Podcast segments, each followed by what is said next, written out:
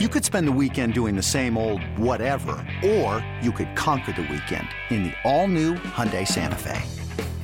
Visit HyundaiUSA.com for more details. Hyundai, there's joy in every journey.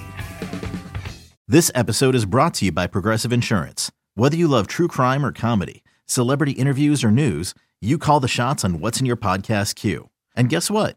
Now you can call them on your auto insurance too with the Name Your Price tool from Progressive. It works just the way it sounds. You tell Progressive how much you want to pay for car insurance, and they'll show you coverage options that fit your budget.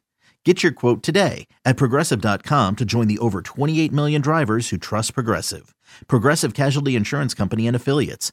Price and coverage match limited by state law. You're listening to BetQL Daily, presented by FanDuel Sportsbook, with Joe Ostrowski, Joe Gilio, and Aaron Hawksworth from BetQL.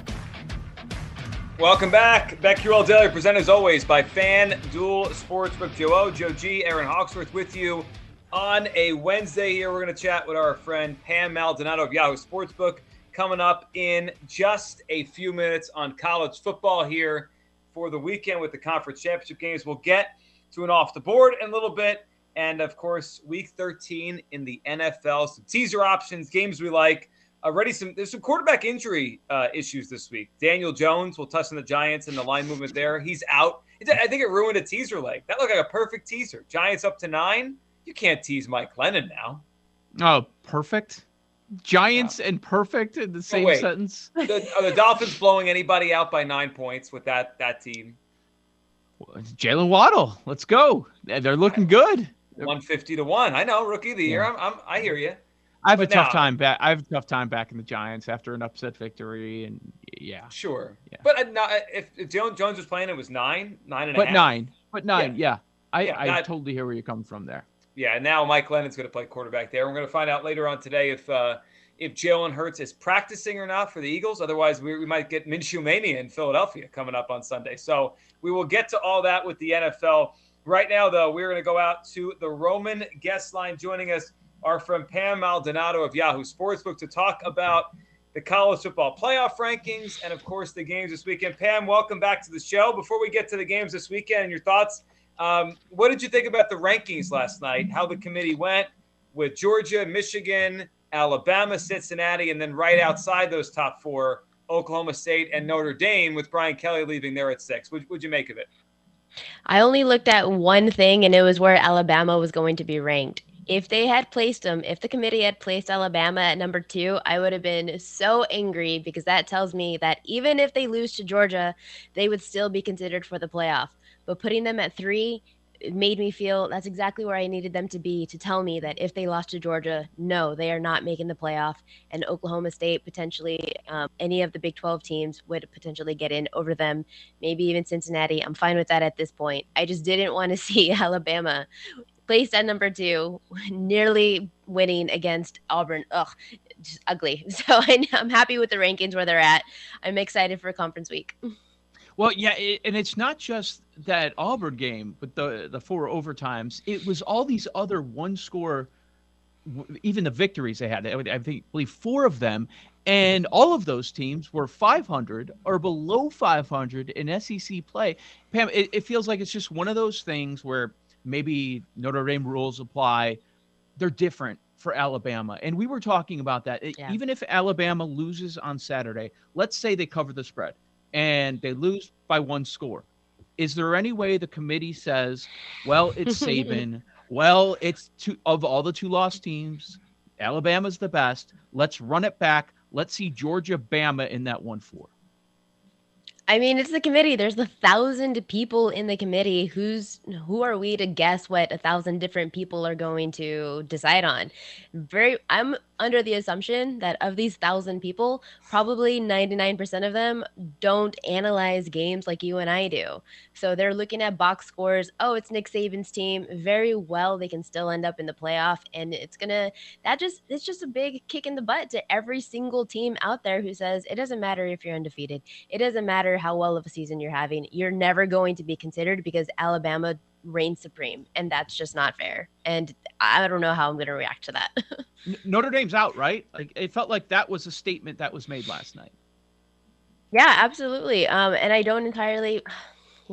It's a tough situation for Notre Dame because you're not in a, you're not in a conference until they do. You're always going to be overlooked. It's no different than a group of five right now with Cincinnati and these teams that are having great supreme seasons. But hey, you guess what? You're not in the SEC.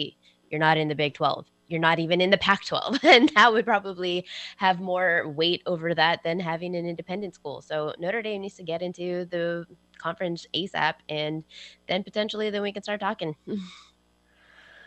All right, Oklahoma State. Um, they're knocking on the door for the college football playoffs. Some people think, you know, they're not good enough for the playoffs. Some even on the show called Mike Gundy a clown at one point. what do you think about Oklahoma State?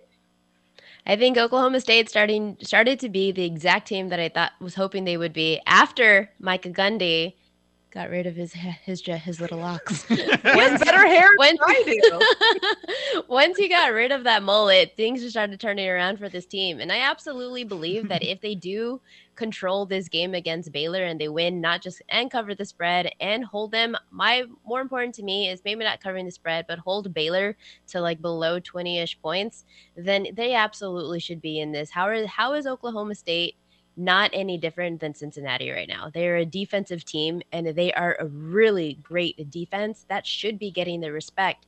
We've already seen these two these two teams play. Oklahoma State won that matchup 24 to 14. They had three turnovers. They had three turnovers in that game and they still held Baylor to 14 points. And why? Because it's that defense. They are Oklahoma State has one of the best top 10 defenses and I know that Baylor is a great defense as well, but where it matters is in the red zone uh, Cowboys, they're third in opponent points per play behind only Georgia and Wisconsin. How many teams can say that? They're the third best. They're second in opponent third down conversions allowed. That is major. And they are first in opponent red zone scoring attempts, third in opponent red zone scores. So have the turnovers. It is the defense in the red zone that kept Baylor from putting up points in that matchup. I see this being no different this time around. I like Oklahoma State and I like the under. Cowboys. No more mullet. Mike Gundy might find his way to the playoffs. Pam, the big one on Saturday, the SEC championship game, Georgia and Alabama. Do you think the line movement off of last week is an overreaction to the way Alabama played? They barely squeaked by the Iron Bowl, took a couple overtimes. They didn't look good. It's now up to six and a half. Look ahead on this was four and a half or so. I mean, this has jumped from last week to where it is now. Is this appropriate? Should, should these two teams be separated by six and a half points here? Uh, what's your thoughts on this one? I'm honestly surprised it's not more than six and a half. The fact that it is six and a half has me a little bit worried. I can see this game being 24 13 Georgia, 31 13 Georgia. And I know that Alabama, you have Bryce Young, Heisman contender. Okay, well, what I saw is that you played a banged up Auburn team. You struggled against a 6-6 team. You didn't have a, who didn't have a starting quarterback, had a hobbled backup quarterback, was sacked seven times in that game, and needed quadruple overtime in order to squeak out a 24 to 22 win. Is he great? Bryce Young, he could be. I just don't see it right now, and it's because of that offensive line. And now you want to go up against this Georgia front seven. That's going to be the key difference in this matchup. I absolutely. What you notice about a lot of college football teams is that they have one star player on that pass rush. Well, Georgia, they don't have one star player. They have seven defensive linemen who can all absolutely attack Bryce Young from all angles.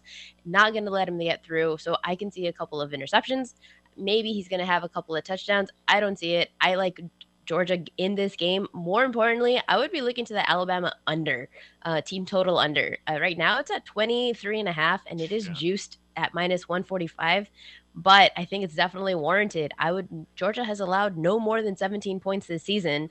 Bryce Young would need to have the game of his life, and the offensive line would have to show up all of a sudden when they haven't shown up all season. 33 sacks.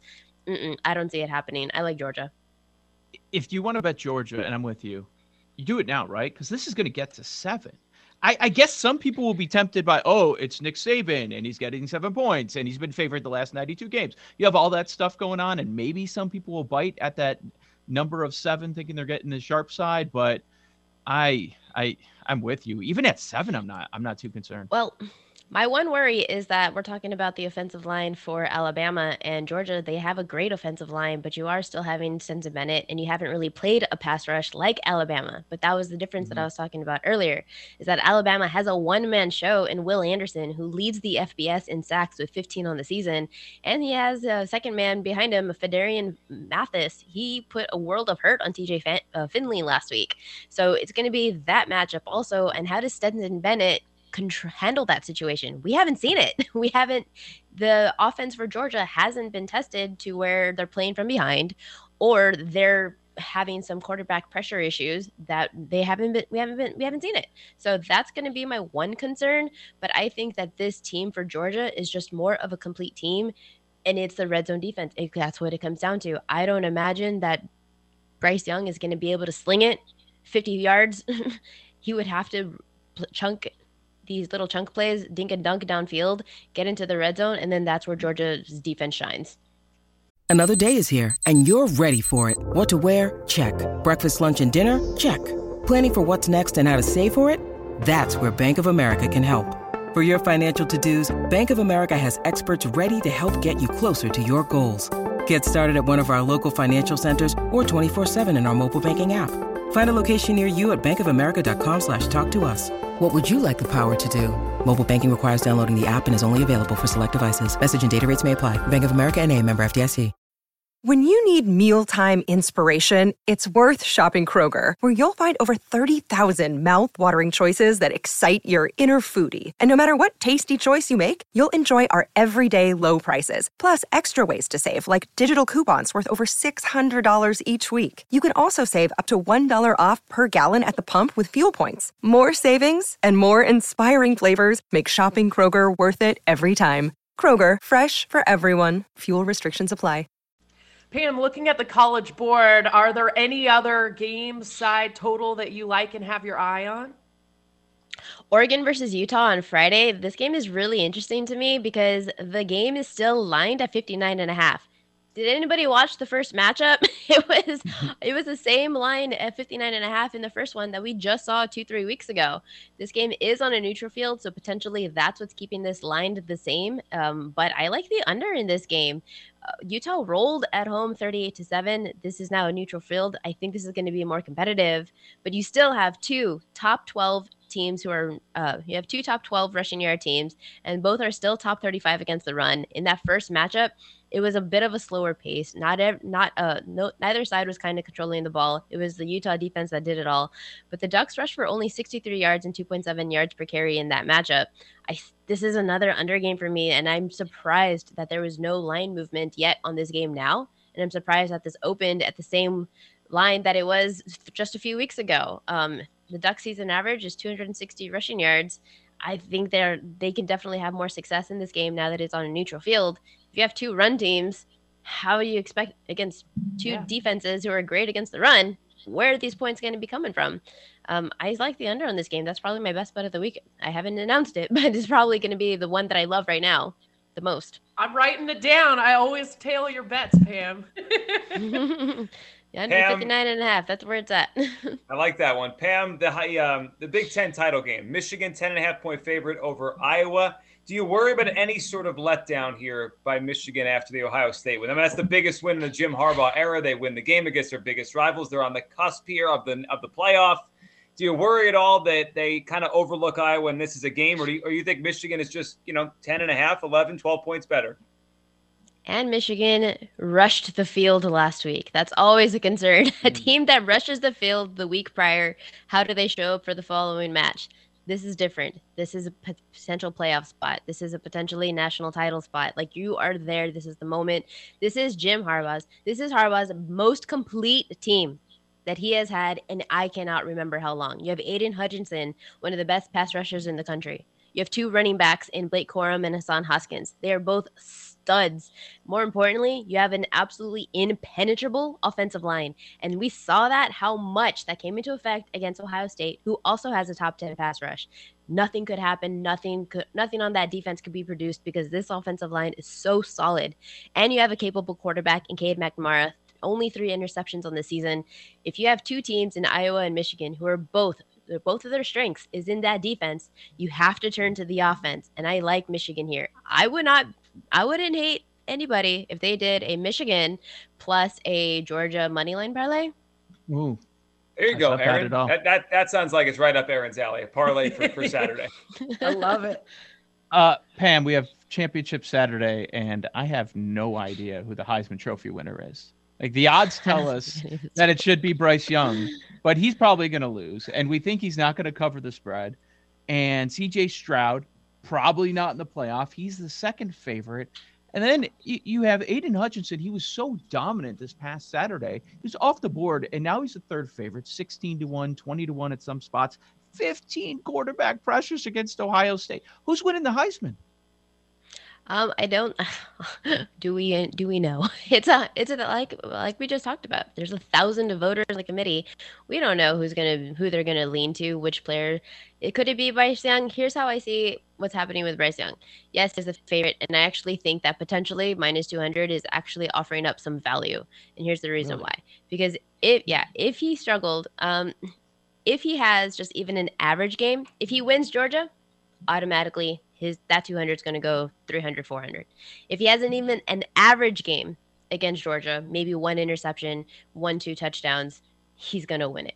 He would absolutely have to fall on his face 10 sacks three interceptions zero passing touchdowns in order for him to not be considered. Could that happen? 100% is that likely to happen? I'm going to go with no just because we haven't really seen that Auburn was probably the worst performance that we've seen from him as of yet, and he still did pretty good. Um, CJ Stroud, the only path that I see for him to win is if that fall on your face scenario happens for Bryce Young. Now, you did say Aidan Hutchinson, and I absolutely, I was with you. I was right there thinking that, you know, he could definitely be that player. It's just an offensive, it's an offensive award. It goes to typically quarterbacks if you had somebody in Chase Young who couldn't win it, you had Ndamukong who uh, Suh who couldn't win it. What makes you think that Aidan Hutchinson, who doesn't even lead the FBS in sacks, why would he mm. be hmm. able to become a contender now? When you have Will Anderson for Alabama, who does lead the FBS, his statistical lines are far more um, exciting and impressive than that of Hutchinson. But because he's on the same team as Bryce Young, by default, he's not going to be considered. So I do think that this still ends up with Bryce Young. At worst, it ends up with CJ Stroud. And I'm hoping for that because I do have a CJ Stroud ticket. But you would have to just terrible, terrible, terrible performance from them. Could it happen? I hope I we I think both of you and I hope for it to happen. Yeah, I'm sitting on Aidan Hutchinson 20 to run. So I hope you're wrong, but you're probably right. Pam, we always appreciate you joining us. Have a great weekend with college football, and we'll catch up again as we get closer to bowl season. That was Pam Maldonado on the Roman guest line. Get a free online evaluation and ongoing care for ED, all from the comfort and privacy of your home. Go to getroman.com backslash betql. Up next, we'll go off the board here on BetQL Daily.